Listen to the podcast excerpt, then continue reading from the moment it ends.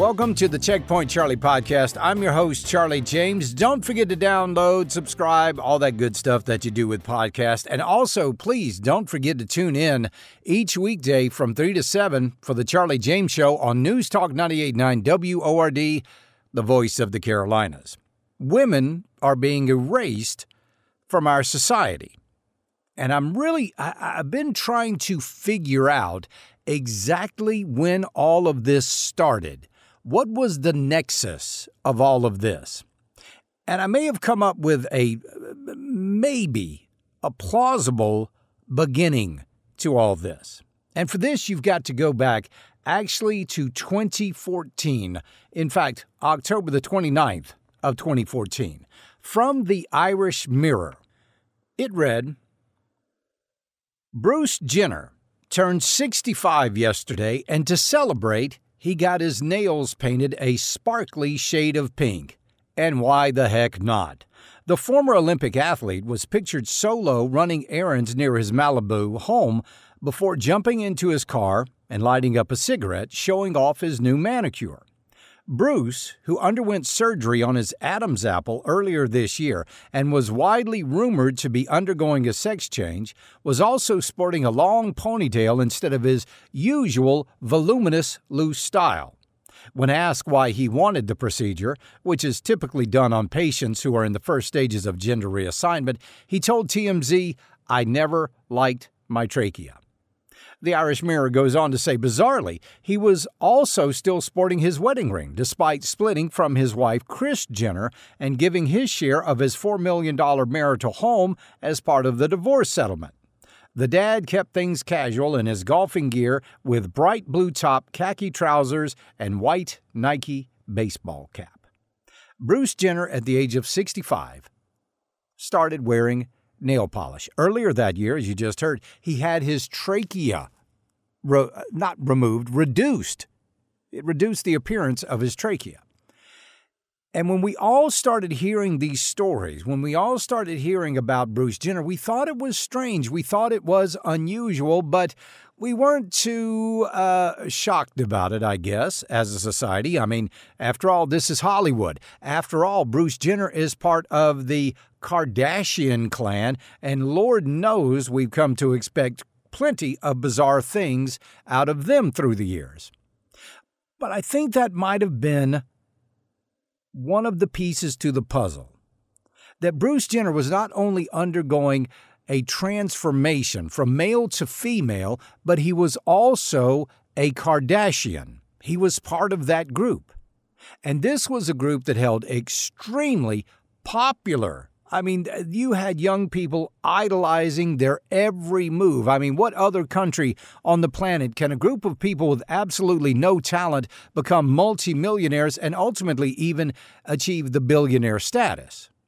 But that's what happened with the Kardashians. They were that family.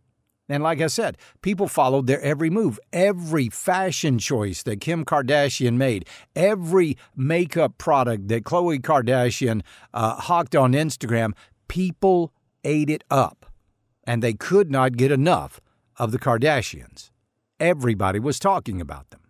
So now that Bruce Jenner was undergoing the transformation, obviously, a lot of people, young people that followed the Kardashians, I guess they also thought that this was cool. But boy, how things have changed over nine years, haven't they? I mean, we've gone from that to uh, uh, trans rights, trans books, trans teaching aids, trans everything. Everything has to be trans these days.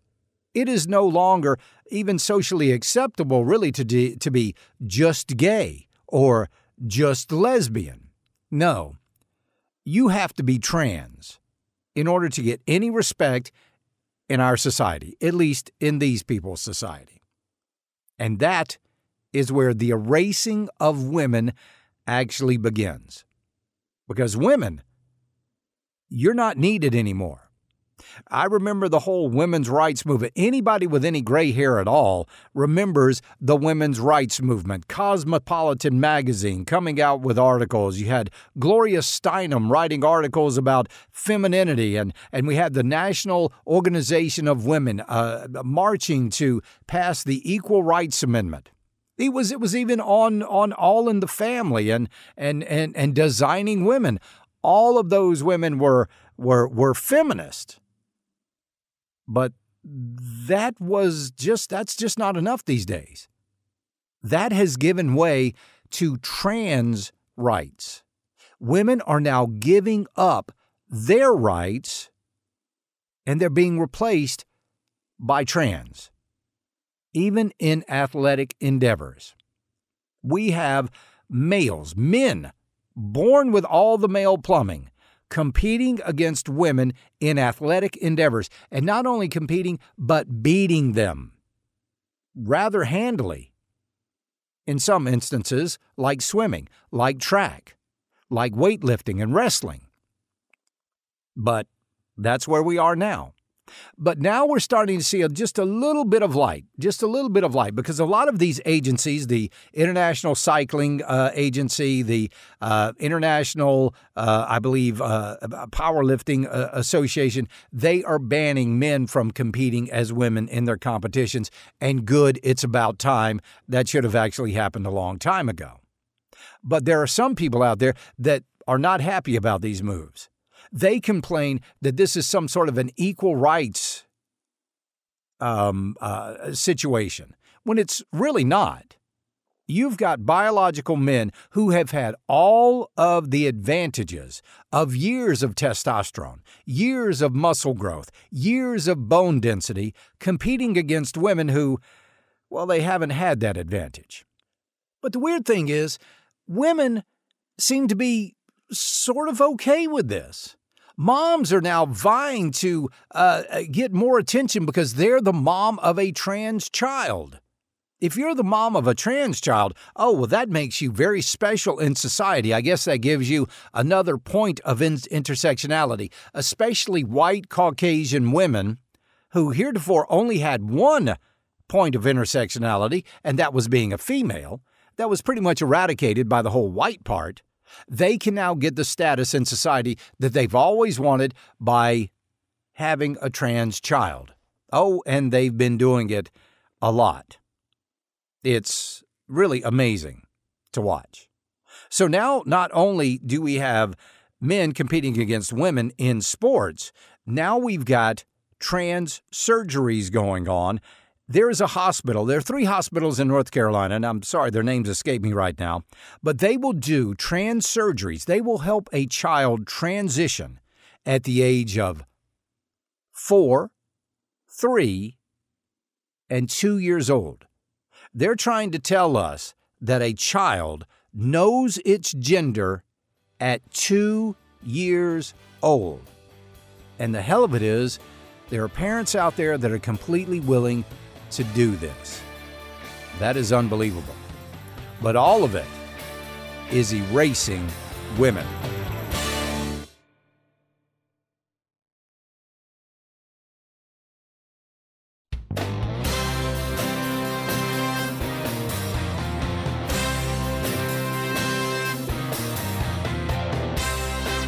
When I say erasing women, that's exactly what I mean because you remember Ketanji Brown Jackson when she was being um, uh, questioned about her position on the Supreme Court, and she was asked, What is the definition of a woman?